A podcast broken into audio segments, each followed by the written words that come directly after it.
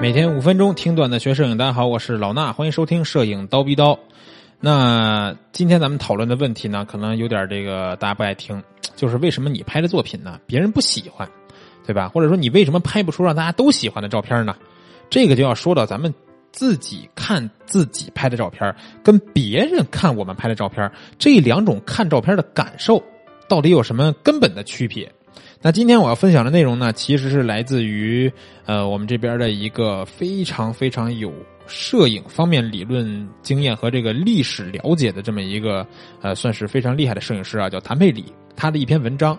那这个小谭老师呢，其实是在北京电影学院摄影学院毕业的，然后又去伦敦艺术大学传媒学院，在这个新闻纪实摄影专业攻读了研究生。啊，我觉得他就差加入马格南了。哈。对于摄影和影像的理解，我觉得是非常到位的。那下面呢，咱们就听听他这篇文章。他说，每隔一段时间，我都会重新审视一下我曾经拍过的照片。说起来也奇怪，或许有些照片呢，在刚拍下来的时候会让你觉得非常兴奋，也有很多照片让你觉得平平无奇。但是随着时间的推移，他们在我心中的样子会变得越来越清晰。这也让我开始重新思考影像的意义。互联网加小屏幕的这种观看方式呢，改变了我们看图的方式。我们拍了那么多的照片，却很少会把它打印出来观看，而是直接在明亮的屏幕上面观看。在屏幕上看照片啊，很多时候还是在几寸大小的手机屏幕上面看。我们的视线呢，能够停留在这张照片上的时间，基本不会超过五秒。这跟在画册上或者说在画廊里边去看照片的体验是绝对不一样的。在屏幕上看照片呢，我们往往只会注意到第一眼所看见的主体本身，而忽略了更多的细节。这并不是说我们缺乏好的照片，而是说我们身边各种各样的照片实在是太多了。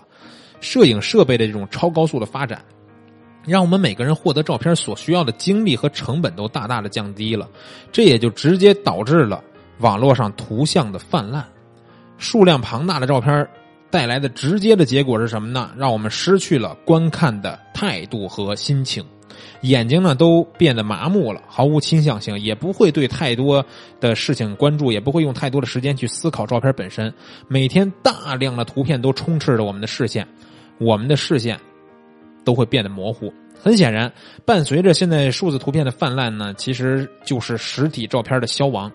在数码摄影出现之前，几乎呢每个家庭里边都会有一本相册，里边装满了充满回忆的老照片。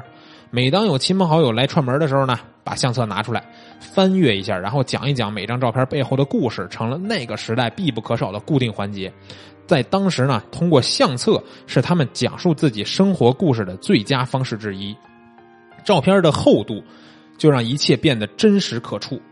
还有这种泛黄的卷边也让照片本身添加了一种时间感。但是在今天，我们很显然回少很少呢会去看这种实体的照片了。虽然手机里的照片越来越多，却再也不能说出一个完整的故事。你肯定也没有见过有人拿着手机给你讲这我几年前几年前的故事，对不对？讲着讲着，可能那个人也会拿着手机，你看看我这个，我这当时拍的时候怎么着怎么着，就没法讲下去了。所以说呢，更换这个。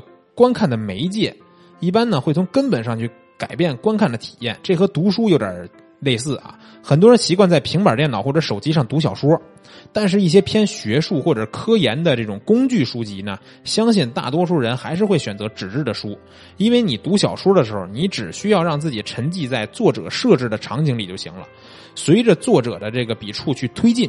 并不需要你反复的去阅读，但是那些需要思考的书就不一样了。你需要不断的重复之前的段落，才能更好的理解里边讲的道理。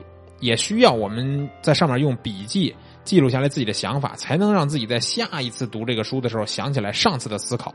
照片呢也是一样的，尤其对于那些主题性的组图来说，虽然不需要记笔记啊，但是也需要我们反复去阅读，去了种了解其中的滋味。那阅读照片呢，永远是一个发问的过程。不论是喜欢照片中内容还是不喜欢，对于照片中所展示的未知，你都要在脑海中产生疑问。比如说，它是怎么被拍摄下来的，对吧？在什么时间、什么地点被拍下来的？为什么要这么拍？这张照片中的关键点到底是什么？摄影师在拍的时候，想让我们注意到的是什么？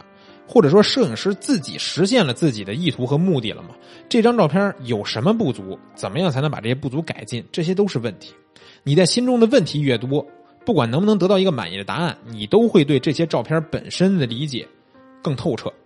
也从另一方面呢，通过照片的连接，拉近了你和摄影师和那个场景之间的距离。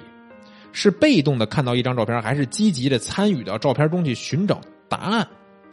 是能否理解一张照片真正内核的关键？当然了，这不意味着说你需要对每一张照片都较劲儿。我们还需要学会选择取舍，学会分辨出照片仅仅是好看，还是能让你回味。这个呢，就好像说明了为什么我们会那么容易爱上自己的照片，因为我们对这张照片太熟悉了。对不对？没有人会对我们自己一样，能够身临其境的去感受拍摄的那个瞬间的那种心情。所有的问题在心中呢都已经有了答案，但是呢，那些仅仅是匆匆看一眼你的照片，对于这些人来说，他们自然不会产生疑问，更谈不上答案，自然也就不会理解你这张照片的意义。每个人都希望，当别人看你照片的时候，恨不得把自己的照片。一切的这个故事啊，包括想法、思绪，全都灌输到观看者的脑袋里边，让他们也能感受到我们一样的感受，对吧？也和我们一样爱上自己的这些照片。很可惜，并不能。所以，他的文章读完了，这篇文章解释了为什么我们觉得自己拍的照片很好，但是别人都是一扫而过。思考和照片背后的故事和当时的感觉，这是根本的原因。跟看图介质有关，跟看图方式有关，跟我们每个人愿意拿出来的照片跟我们愿意拿来拿出来看照片拿出来思考照片的时间也有关，跟我们这个社会和时代的发展更有着密不可分的关系。啊，今天这篇文章的内容呢，希望对大家都有所的这个启发，让我们在看照片的时候能更多的去思考，从看别人的照片思考做起，你才会得到尊重。别人看你照片的时候。也会带来一样的尊重，好吧？今天的节目就是这些，明儿早上七点不见不散。